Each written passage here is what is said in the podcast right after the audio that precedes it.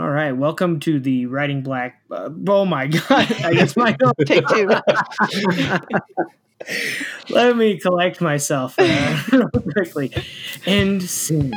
Welcome to the Writing Block podcast, where we talk and occasionally flub through all things writing and indie publishing. On today's episode, Writing Block's own Jackie Castle and Christopher Lee continue the discussion on world building. This time, authors Joshua Robertson and Max Held weigh in on the discussion and share some of the secrets of their writing processes. And Christopher's cat insists on making an appearance, as cats are wont to do. For more information, visit writingblock.com. Thank you for listening and for all of your support.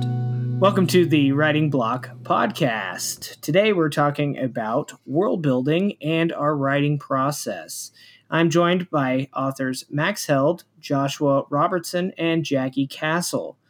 Uh, we're going to be chopping it up today, talking about how we do world building, uh, what our processes are, what our resources are, and just in general, talking about whatever comes up. So, buckle up, everybody. Uh, I'd like to introduce you to our first uh, author here, Max Held. Uh, Max, why don't you tell us a little bit about yourself, writing, uh, maybe a book or so, anything that you want to bring up, man? Sure. So, I got into writing about 10 or 11 years ago when I started running Dungeons and Dragons for my friends. And I've been doing that every weekend with almost without fail with the same group for that long. And about two years ago, I started writing fantasy stories. And I went, oh, I've been doing this for years now. Why don't I actually try writing a book? So my first book is uh, Whisper of the End. It's part of a planned series of seven, which is about as much planning as I usually get done when it comes to writing. It's a fantasy story. I was really drawn in when I was young, and I still am by the Dragonlance series. That was that was the first major fantasy book I read along with Redwall, and I wanted to bring those themes of characters and the bonds between people into my writing as well. Mm-hmm. That's awesome. All right, uh, Josh, why don't you go ahead and tell us a little bit about yourself and your work? Sure, Chris. Thanks for having me on. My name is Joshua Robertson. I am an international award winning author um, have about 25 to 30 publications out there, most known for the Thrice Nine Legends saga. Um, it's a dark, epic fantasy that's based primarily on Slavic mythology. Um, and it's a story that I started writing when I was really young, kind of uh, fiddled with it for 10 years, where I rewrote and threw away manuscripts. I don't even know how many, seven or eight manuscripts during that time before I finally found my voice. Uh, but world building was always a really big piece for me. It's something that I spent a lot of time doing and planning over the years. Uh, my inspirations were really Tolkien, who I know a lot of people talk about him all the time. I'm also one of those Tolkien guys, um, as well as Robert Jordan. Uh, they were two guys that I was always just fascinated by their world building and the skill sets that they use to employ and, and bring these fantastical worlds to life. So mm. I, I imagine that a lot of my own stuff mirrors some of what they have done in their stories. Uh, but yeah, that, that's I, me in a nutshell. I, am with you there. Those are some pretty heavy hitter influences for me as well. And I guess I should also mention I'm also the uh, host of Writer Imperfect, which is a podcast over on Twitch. Um, it it is an awesome one too, and one that I have had the pleasure of being on a couple of times. Yeah. Uh, Jackie, why don't you go ahead and introduce yourself as if they don't already know you? All right, I'm just going to do a really quick introduction because I'm also part of the writing block team, so no one wants to hear me introduce myself on every episode. Uh, so I'm Jackie Castle, and I, along with Chris and four others, uh, run Writing Block. And uh, my first novel, The Seclusion, was just published in September. Uh, but I've been a writer for about 12 years, a little bit of journalism um, and freelance writing and yeah, so I'd love to hear what you fine authors have to say about world building. I'm going to hand the microphone back. well, thanks for that, Jackie. Uh, uh, like we talked about earlier, uh, my name's Christopher. Uh, Christopher Lee. Uh, I write some stuff sometimes. Don't ever go look at uh, my first book, please, please, please, please. I'll rewrite it and I'll make it better. I promise. let's jump right into it, guys. Um, I'll start with you, Josh how do you define world building? Uh, what does it look like in your writing practice? Uh, well, when I think of world building, it's it's like the landscape for my book. Like it's almost like my sandbox that I play in. Um, sometimes I like to invite other people to play into it. My brother writes with me sometimes too. Sometimes he invites me to his sandbox to play and write in his worlds. Um, but but it's the it, it's really the big piece for me that goes into storytelling. I don't think you can write a story without having a world uh, just Mhm. because the world encompasses your religion and your culture and your belief systems and your sentient races and your magic systems and politics and all these things that without a doubt impact your character and defines who they are. And so I can't define a character until I have a world built in order to place them in. Um, so I think there's many ways of going about world building. Um, but if I were to just give it a really quick definition, it's it's the sandbox for my story. It's the main landscape and platform for my story. Awesome. That's that's an incredibly precise and, and wonderful definition. Um, and and I think you know I can I can state just you know right there that a lot of that resonates with me as well. And we and we just uh, we had a previous uh, uh, podcast here talking about uh, world building uh, just a few minutes ago, and uh, Mhm. for me, I, I, I don't think that you you you can uh, build a story without it. At least the stories that I want to tell. Um, and we we went in um, into it uh, at some length, and I think that you you really brought something out there uh, in that definition. So thank you, Yeah. um, Max. How about yourself? Uh, how do you define world building, and, or or what does it look like in your writing practice? For me, I think there are two kinds of world building. I think there's your actual world, like what Josh was describing, where it's your culture, your religion, your topography, and all of that. But I like to focus my stories on my characters. They're what's more interesting to me rather than the world they're a part of. And so I take the relationship between my characters as the world building. And I think hmm. by exploring the relationship between your characters, you also build out the world that they interact with. And it is something I struggle with with doing the actual complete and total world build. I prefer to write out my characters and how they interact defines everything else. Yeah, for me it really is it's more character driven than anything else. And that's something I'm dealing with as I continue to write an ongoing series is all right, well I set up these expectations and I describe these things. Now how do I explore them with someone else? And I actually became part of my writing where I was originally planning on writing 3 books for my initial series and now it's 7 and part of that is after I finished the first one, I went, oh no, I have people asking questions that I wish I had answered, but I published the first book and I don't want I they wouldn't fit in to a second full length novel. So my plan has become now I write in between the full 90 to 110,000 word fantasy novels, there are short story collections in the same world following different characters that let me answer the questions people have or things that I need to flesh out without having and there's they they follow there so that you would read you know full length book short story book full length book short story book and it lets me answer those questions without having to have come up with it all on the spot Hmm. keeping keeping in with my improvised writing nature That's really interesting. Yeah, it is um, a, a very interesting way of going about it, and um, we spoke about that briefly in, in our previous podcast as well about how um, the characters in themselves uh, often give you the opportunity to build out the world because that's how the the reader is is viewing your story in the first place is through their eyes. So um, you can, in effect, uh, through through building out your characters uh, um, really well or, or intricately, uh, build the world kind of like from the inside out instead of outside in, uh, as some of us approach it. I, I tend to take the approach of uh, that Josh does. You know, you build the sandbox and then you throw the characters in there. Um, uh, Jackie, do you have anything to add? To No, that? I'm honestly really curious, Max. How does that work for you? Like, as you're, if you have a, a question that arises during your um, novel that you want to put into your short story, you just kind of compile all of those, or what does that look like for you? yeah so for so the first book was whisper of the end wrote that went to my beta readers i asked people who i who i connected through in writing groups who had read it went like look what what doesn't make sense to you? And from my perspective what what did, what do i think i failed to Okay. explain? And then i would write down a one sentence description like why did x happen and why wasn't it explained? Now okay now i'm going to dedicate you know, 10,000 words to mm-hmm. explaining that in a short story. And so i think that's that's very useful for me. And it also lets me write more characters. I found that after i finished the first novel i didn't want to write another full-length one because like I, I wrote these characters now for 96000 words.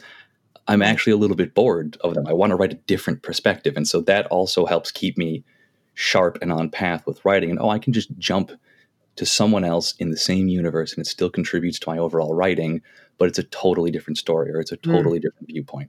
And it also helps to contrast my characters. Is one of the points i was trying to make in my first book was oh you have So I, I draw my characters from people I know.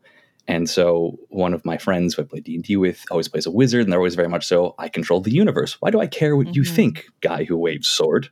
And so that turned into, these are my wizards, you know, my mages. They control the universe. What do I care? Peasant, I do what I want. I burn a town down if I want because I can. But my main character in the, the prime, prime storyline is a healer. He's he's not powerful. He's meant to contrast against that. Oh, they're not all these fireball wielding monsters, but they don't run into someone like that until the very, very, very end of the first book. And so I had to demonstrate that he really is unique. They're not all just kind. And so that was where a short story spawned out of that was, oh, this is what they're really like. That's hmm. really cool. Very fascinating. So are all of your novels then from a different point of view? Is that what I gathered from that? So the four full length full length ones jump between two points of view, which are two characters that are more or less always okay. together. They're supposed to be a team, and that's a major theme that I wanted to explore. Was you know not only how far would you put how what what what of your own lines would you cross? Would you cross a loved one's line if it meant that they mm-hmm. survived? Would you do something so so reprehensible that they would despise you for the rest of their life, but it meant they didn't die because you cared that much or you saved them from right. something? Fascinating. Thanks yeah. for sharing. Indeed, indeed. Um, you know, obviously here we can we can skip silly questions like is world building a core tool in your writer's toolbox because I think at this point everybody uh, uh, at least in this in this episode uh, has that part of their uh, as part of their main writing toolbox. Um, but uh, what about resources? Um, Josh, do you have any resources that you use regularly uh, when you're world building? Lists of questions, questionnaires, software programs, or, or best practices and methods that you that you've really honed over the years? Um, there's a couple that I use. The, the primary tool that I use is called Aeon Timeline, A E O N. I think it's like fifty dollars for a lifetime access to the product. Uh, the product, um, and it allows you to essentially map out your entire world on a timeline with you know dynasties, characters, books, um, major events, whatever it is that you want to have on there. You can put on that timeline and just stretch it all the way out. Um, I also just keep information listed in a Word document that I update regularly when needed. Uh, but a lot of my books I've written in the same world for you know 15 years, and so um, a lot of that information is just known to me because I've been playing in the same sandbox for so long. And the novels themselves have now become, in some ways, an archive of the information in that world too. Um, I've mm. currently been working on uh, an almanac, a, a, codex of my world and everything in Thrice Nine Legends for readers who really like to dig into the specific aspects of the world and, and kind of have all the information detailed. Because when I write, I don't I don't info dump. I don't drop information about the world. I know far more about my world than my readers will ever know until I publish this book, uh, because I, I, I only put in the book what's important to the character and the story. Um, mm-hmm. even, even though I have three thousand years worth of history it, it, for me in the world, so I know where things come from and, and when the wars were and what the outcomes were and what the motivations were of characters and et cetera, et cetera. None of that's really open or privy to the readers because it's not important to every story that I write.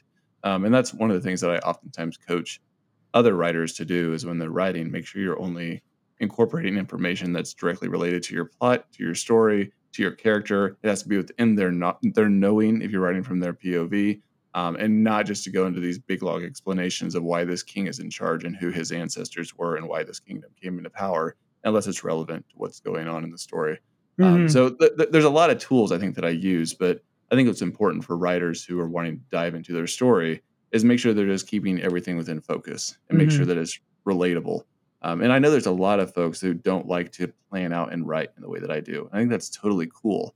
Um, but I think the thing that's good for new writers to do when they're writing is start local mm, with their yes. character. If you're starting on a farm, then start in the vicinity of that farm. If you're starting in a town, then start just in that city and in that town and know what that is like for that character and just keep it between in their eyes. Only share what they know and what they see and what they experience, and then you grow as the character travels along, and you build as the character travels along. Mm. Yeah, I think that's something that I I did to some extent when I was writing my first. Um, I would I would write these. You know, I would sit down and I'd be writing the scene and have an idea of what the scene was, and then then I'd find myself just totally info dumping, explaining the history and whatnot. And so I would just Mhm. remove that piece from it and, and put it over in another document, and then I'd have this like kind of uh, you know cutting floor, cutting room floor is what I usually called it. It's like this is all the stuff that didn't make it in that that still might be relevant for me to reference at another time, and that uh, over time became like the bible of of that particular world i'd be like oh well that was that really cool idea that i had that that wasn't really necessarily relevant to the story um, and, and you know i can go back to it if i need it uh, but it you know it informs you know my practice as the writer in in in building the world out in a in a colorful you know full fully fleshed out way. Um, I was gonna say, and I'm not a huge fan of composition when you're sharing information either. I think that at times in the story you have to share information to progress the plot and move it forward. But I like to share that information about the world and and the components of it, the elements of it, through dialogue and through Mhm. another character that's there. That's that's what those secondary and tertiary characters are for, is to unfold that information. You just need to make sure that there's a reason why that character knows that and they're able to share it in the party and, and have, you know, the relationship impacted by them having that information. But sharing information that's really relevant like that or that's about the world coming through dialogue, I think is much more powerful than it coming through your exposition. Yeah, it's it's the classic uh, the classic movie line where the guy has one line and it's it's specifically to tell you about the one thing. Like, oh yeah, that's the reason why this exists. And then Uh, how convenient.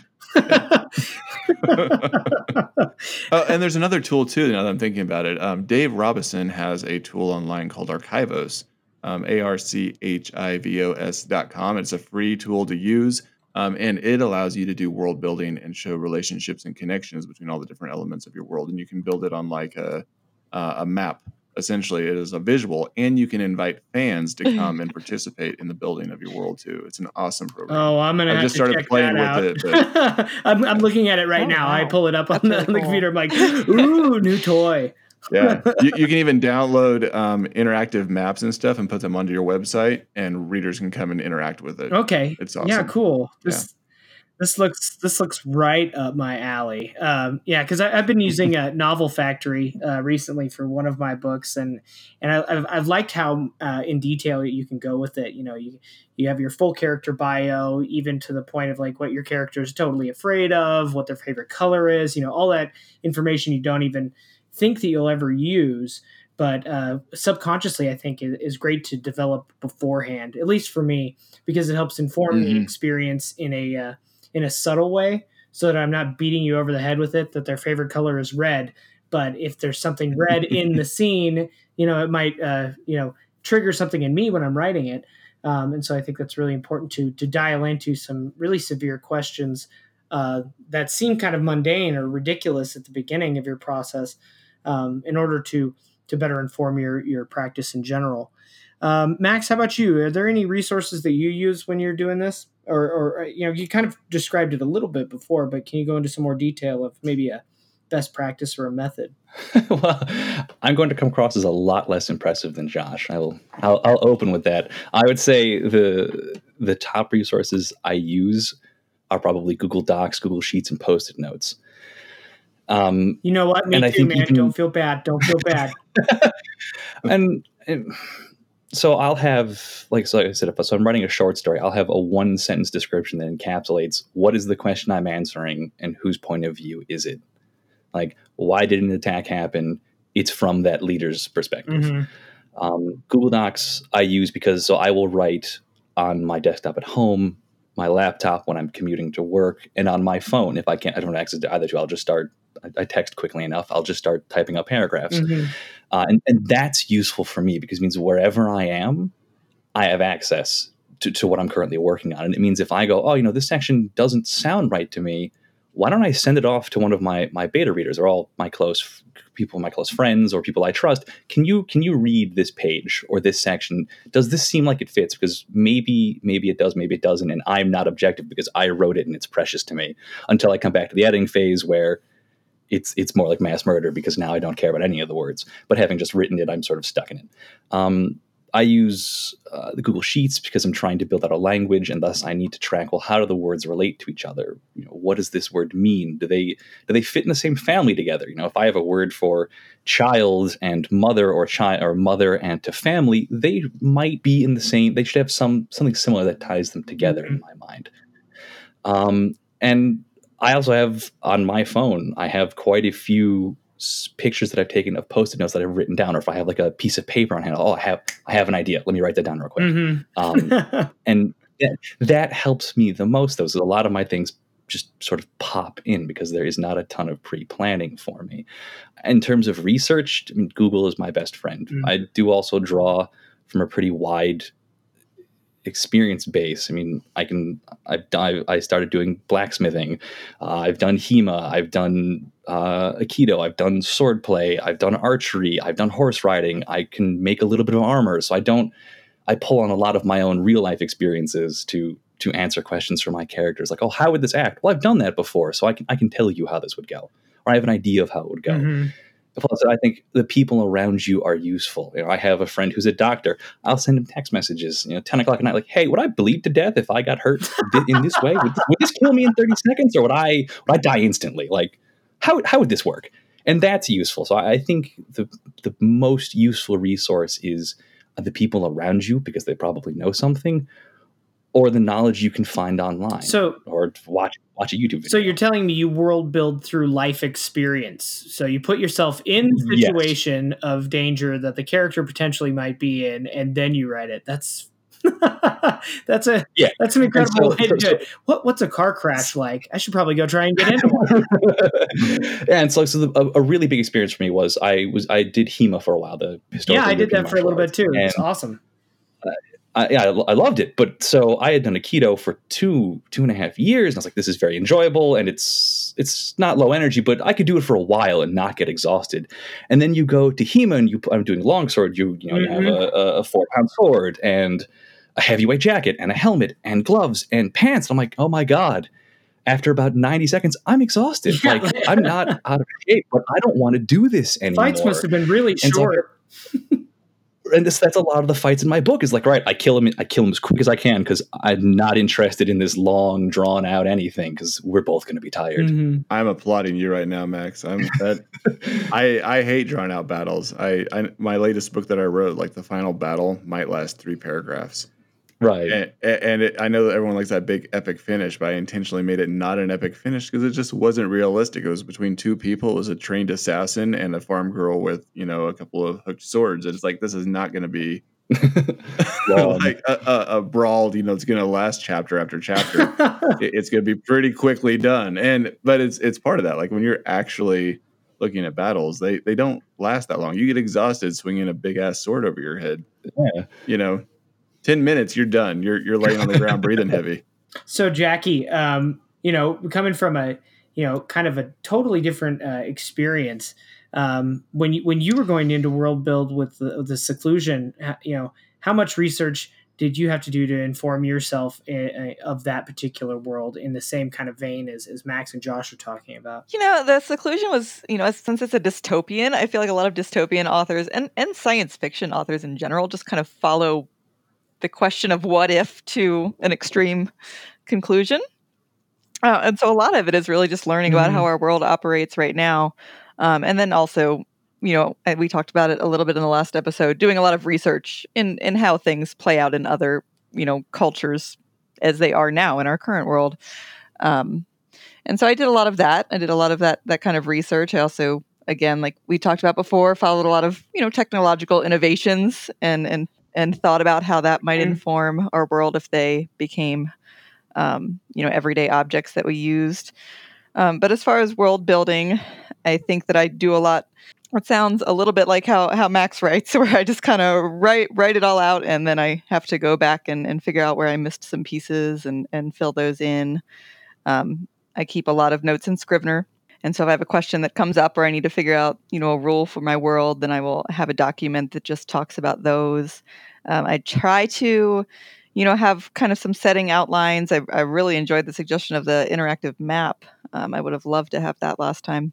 that sounds really fun. uh, because in this world, it takes place. Uh, the seclusion takes place in, um, you know, the United States, but in like seventy years. So our, our coastlines have changed. Uh, you know, our air quality is a little different. Uh, things are different now at, at uh, different elevations. So yeah, having an interactive map would have been a lot of fun, uh, and would have helped a lot. So I'm going to look into that.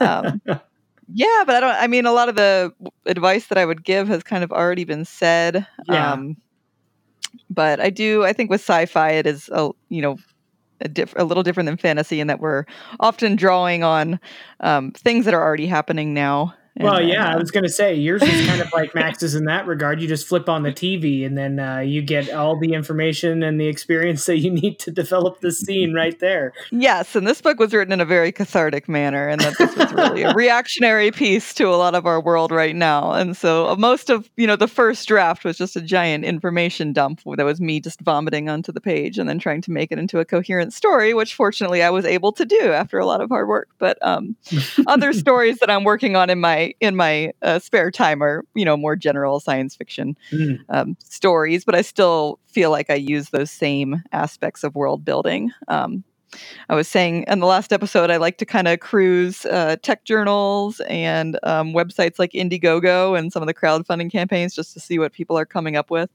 um, as far as new and recent inventions and uh, playing with those a little bit, seeing where that might lead. Awesome. So that's fun. So uh, I'll go back to you, Max. Uh, in the case of world building, you know, it sounds like you've got a, a pretty streamlined system, and it kind of just comes organically.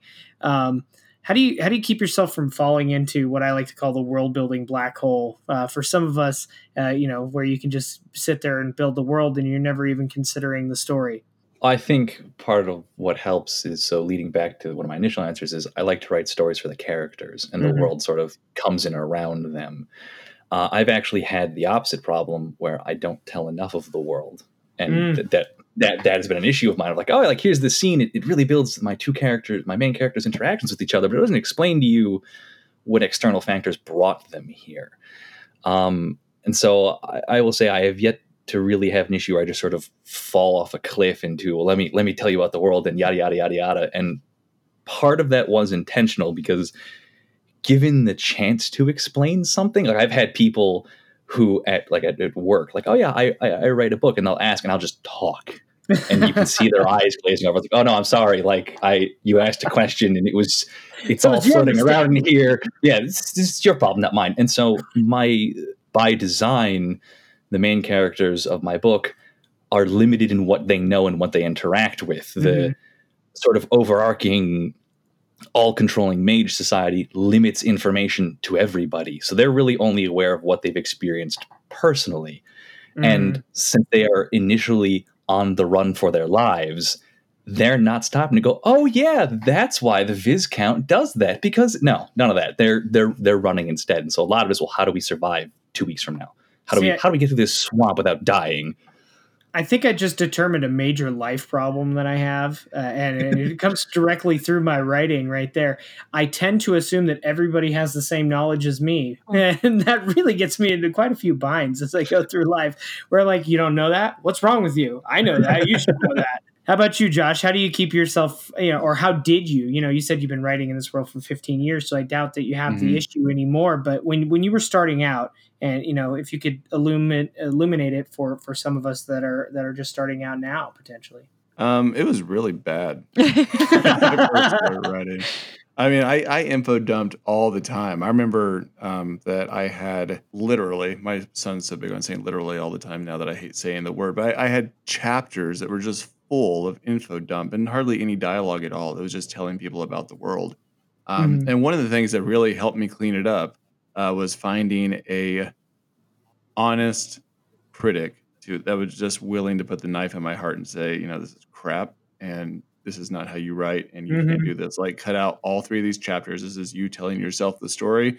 Start here at this chapter with this where the action starts and build it from there. Mhm. Um, and, and, it, and it took years. And I know there's a lot of um, back and forth about this in the writing community. I'm really a fan of sucking at something for a really long time before you get good at it. And writing is one of those things. And it can take you seven to 10 years of writing continuously without publishing anything before you really get good at it. Mhm. Uh, and, and it's just it's going through the process.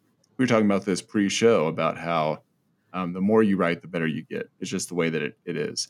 And I, I didn't publish anything for the first 10 years, 15 years of me writing. It was just um, me essentially going through writing the entire novel and trashing it, writing the entire novel and trashing it, and finding it or continuing to work at it until I found a way to balance the world information and the story information so that they interlocked with each other. And now when you write, or when I write, it's like a song.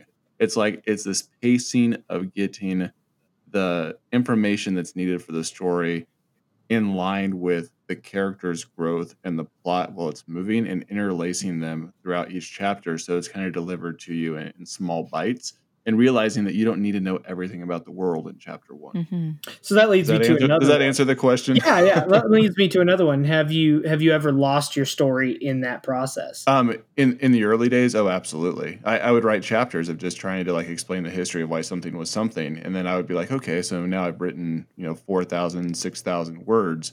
What happened back in chapter eleven? What was my character actually doing? I- and, and I'd have to go back and read and figure out where where I'd like left that person at. Like they were still traveling along and doing things, but there wasn't anything happening to them. It was like I, I completely lost sight of the goal of the story because I got so excited about the world that I was telling or telling people about. And I think Mhm. that's that's really a fairly novice, I think, mistake that a lot of us have made. Mm, That oh we are yeah. so excited Mhm. about the worlds that we build and, and the the history and the stories and the things that are in that world that we just want to tell everybody about that. But they didn't buy your book to learn about your world per se. They, they bought it for the story that you're supposed to be. telling. Right. I mean, I, I made that completely rookie mistake with my first one too, and in fact, the the story that I ended up writing wasn't the story that I set out to write. I, I had a very clear idea of what I wanted to write in the first book, and as I started to write it, I was like, I don't know the history myself, so I ended up writing the first one as a prehistory to the one that I wanted to write, and I'm currently working on. But it, it, it ended up just being the first thing I published was like, well, this is what happened before all the stuff that's supposed to happen in the book that I wanted to write. So it's like a, a ass backwards way of doing it. Max, um, I wanted to get that uh, the same perspective uh, from you. Um, have you ever lost yourself in that process, and, and and how did you dig your way out of it? Uh, like I've said, my it's characters first for me, and Mhm. so they drive everything. My world blossoms out of that. I have had almost the inverse issue where I've driven my characters into somewhere they shouldn't be in the world, and I go, "Oh no, I've I've pushed the story in the wrong way, and now I need to retract my world building." But I. I don't think I've actually had the issue where I've gone so far enough. Oh, this is what's happening. This is why it's happening. That I've forgotten where my characters have been. Mhm. And again, that was by design because given half a chance, I will. And so that was part of like these two characters are running for their lives. Keep that in mind. And and part of I wanted to explore their relationship Mm. throughout the book. Not and that's a fair criticism that I've gotten is hey, I want to know more about what goes on in this world of Esseldrill. Why didn't you tell me? And I went, oh, I, I put the blinders on myself. Would you like a short story book? Because I have one of those. It's just this is a good way to learn everybody on how to maximize and monetize everything that you write. If you write a compelling world with compelling characters, people will want all the other stuff too, just like Josh's mega con or codex that he's building right now. I'm hoping somebody wants it because it, it's already like 192 pages. Oh, somebody will want it, dude. There's so And I'm many not even done with it. Yeah. so many world fiends out there. In fact, like like I was saying in the previous podcast, uh, um, uh, current project that I'm working on with a co-author, she straight up told me from the beginning, since I was doing most of the world building, she said, "Yeah, just continue to write the world building book as a separate volume that will sell at the same time." You just got to think about it from that marketing lens, guys. Um, everything that you write does have value to someone. You just have to find that person. so um, uh, let's let's go into some uh, other stuff. Uh, what's what's your favorite part? And anybody can speak up now. I kind of want to go a little free form with it, but uh, what's your favorite part of, of, of building a world and, uh, and and exploring it?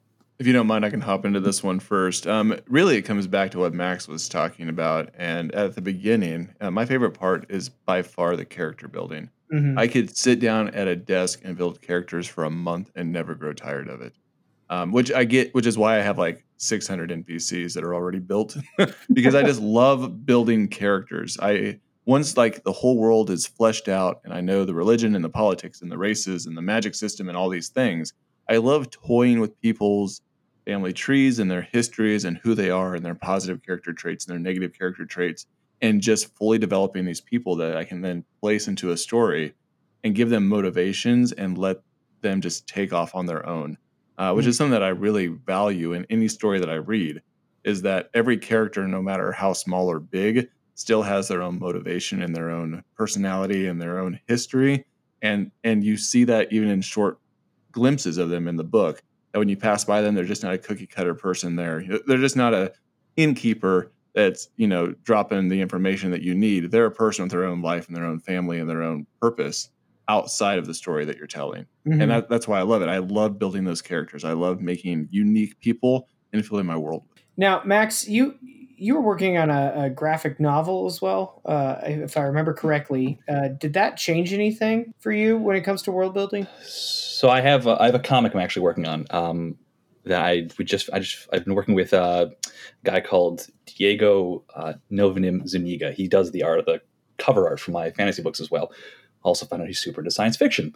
So we've been working on um, a full length sci-fi comic, uh, and that was a bit different for me because that was going all right. Like I have a story, but I want this to be f- about five issues long, and thus each of the comics has to fit in. And so for, for this comic book, I sat down and write, I actually need to plan out five essentially short stories that that all feed each other and tell an overall story as opposed to fantasy book of yeah i wrote book one oh no like let, here's some short stories mm-hmm. and so that was that was that was very different for me of well why are we doing this? Why are you here? Where are you going? And so that was that was odds like for for my process for writing out uh, the comic book's called flatline. Um, for the process of writing out flatline i actually have a couple pages on a google doc of like this is the world this is what happened you know? It was devastated during a global war over terraformers so the water is poison the the sun is more radioactive it's mostly ash mm-hmm. and wastes and so society falls apart. And that's why you have mercenaries because no one can afford an army anymore. And so there's a lot of explanation for why things happen to set up relations as opposed to how I would traditionally write something be right I have a main character called Alex.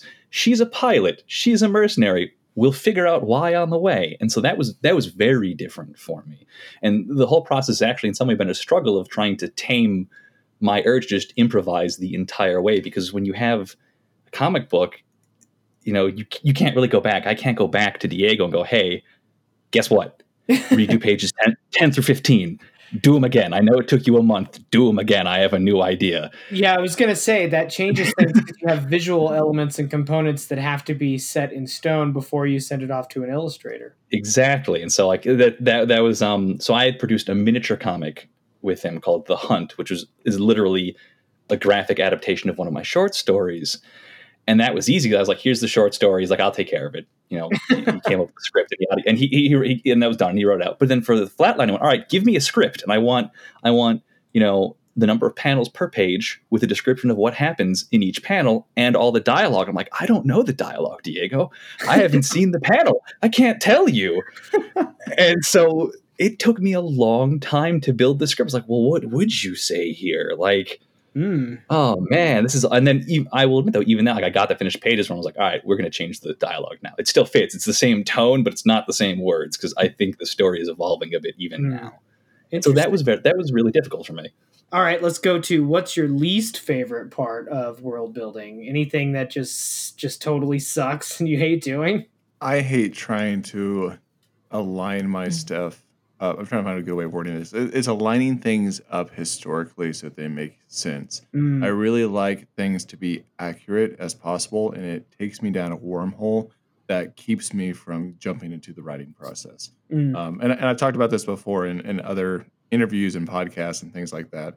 Uh, a good example is I spent six hours researching how they made tea in ancient China to make sure that I could do it in the time frame that was uh, like antediluvian in my story and make sure that I could actually make tea and what components or ingredients went into the tea and what it would taste like and all these different pieces. And it only ended up being like one or two lines in the entire book, but it took me six hours to find the information that I needed and feeling like it was reliable enough to actually use it. But then the same thing with like cave structures and and knowing that they were able to be created in a certain way and uh, you know atmospheric things and you know uh, topographic things and, and those those pieces that send me down like this path of like trying to figure out is this actually possible? Like i'm writing copper age bronze age iron age. What technology actually matches with that time frame that i can put in my story so that it's makes sense. And then it's 4 a.m. Um, and you're on YouTube watching how-to videos. It's a yeah, it's a whole rabbit hole. Yeah, yeah. I, I, I once had it, I, and if I get it wrong, I guarantee you that like my brother who I co-write with will just rip into me, be like, "What the hell are you thinking? Like that's not that's not even possible." Because he knows a lot of this stuff off the top of his head. The information he has sometimes is ridiculous, but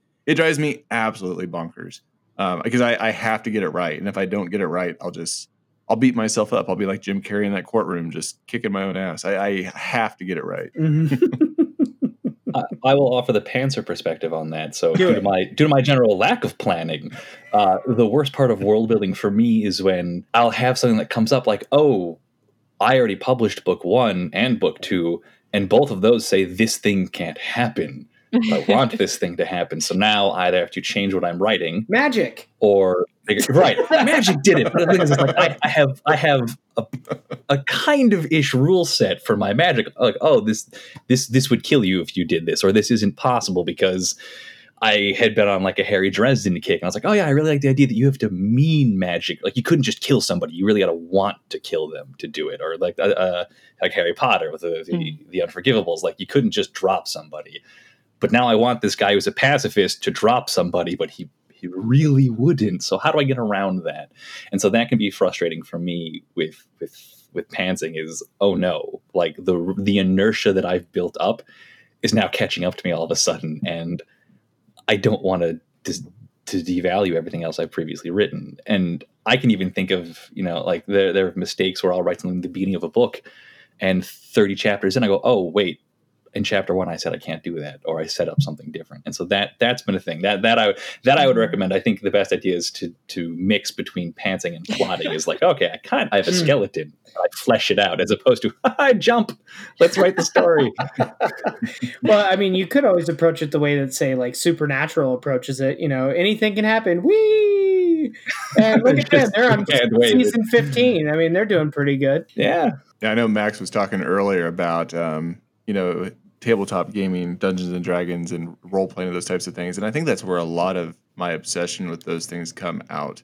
Uh, because even though like Dungeons and Dragons is so nerdy, everything makes sense in that. You still have carry rates and travel distances and rations you have to eat, and all these specifics that go into it. Now, given not everyone plays by those strict of rules when they're game playing, uh, but I, I know for myself that's where it comes from, and mm-hmm. I I'm the first person that will stop reading a book or stop watching a movie if something doesn't make sense. And that sounds really harsh. no, I, I actually agree with that. Like if something pops out to me as like, oh, like that just doesn't work or it doesn't make sense or it blows my suspension of disbelief out of the water, I'll fall out of the story and I will yeah. either go look it up and be like, that's not how this would work. What's your explanation? Or it can actually tarnish a book for me. And like, yeah, it comes across as harsh. Like, well, that's not how you would sharpen a steel sword. It would break, or you know, mm-hmm. you would mm-hmm. ruin the edge. But that sort of thing, like, so I, I actually find so I enjoy reading very, very well, like like a book that, that Josh writes, where every the minutiae mm-hmm. is there because that holds my interest. I want to, you know, I, I want to know like how well do you know your stuff? That fascinates well, me. And I think that's the way that's delivered. And the, the impression I get, Max, is even with yours, is that you you leave it open to interpretation until something more definitive is left is put in there later, which is, is almost like a mystery. Like, okay, I want to know why this happened the way that it did.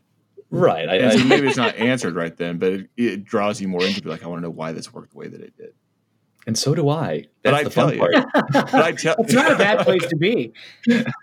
I do tell you though, every time I hmm. see someone shove a freaking sword down in the dirt after they kill somebody or put it back in their scabbard after they've stabbed someone without cleaning it off, I'm done. Like I will just shut off the movie. I'm like, I can't believe they didn't clean their sword.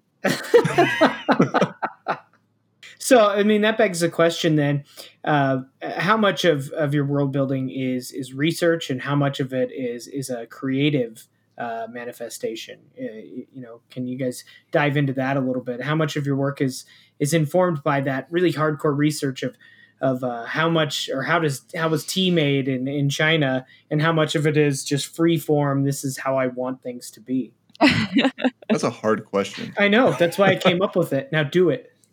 be, be, well, I, I, think that a lot of the research that goes into it and and those pieces of world building that we utilize, or at least for myself, I don't want to speak for everyone, is to bring the world to life. It's to allow the reader to connect with it um, in, in a way that I don't know that you can do it otherwise. Like it allows them to see pieces of their own life or their own world in it, so it gives them a little bit more. It grounds them more mm. within the world that you're creating. And so I, I, I, it's hard for me to say what is of my world that I write is creative and what part of it is fastened in reality because mm. That, now we're getting into like the metaphysical of like who am I and what am I? Why do I know what I know? No, it's actually pretty because interesting.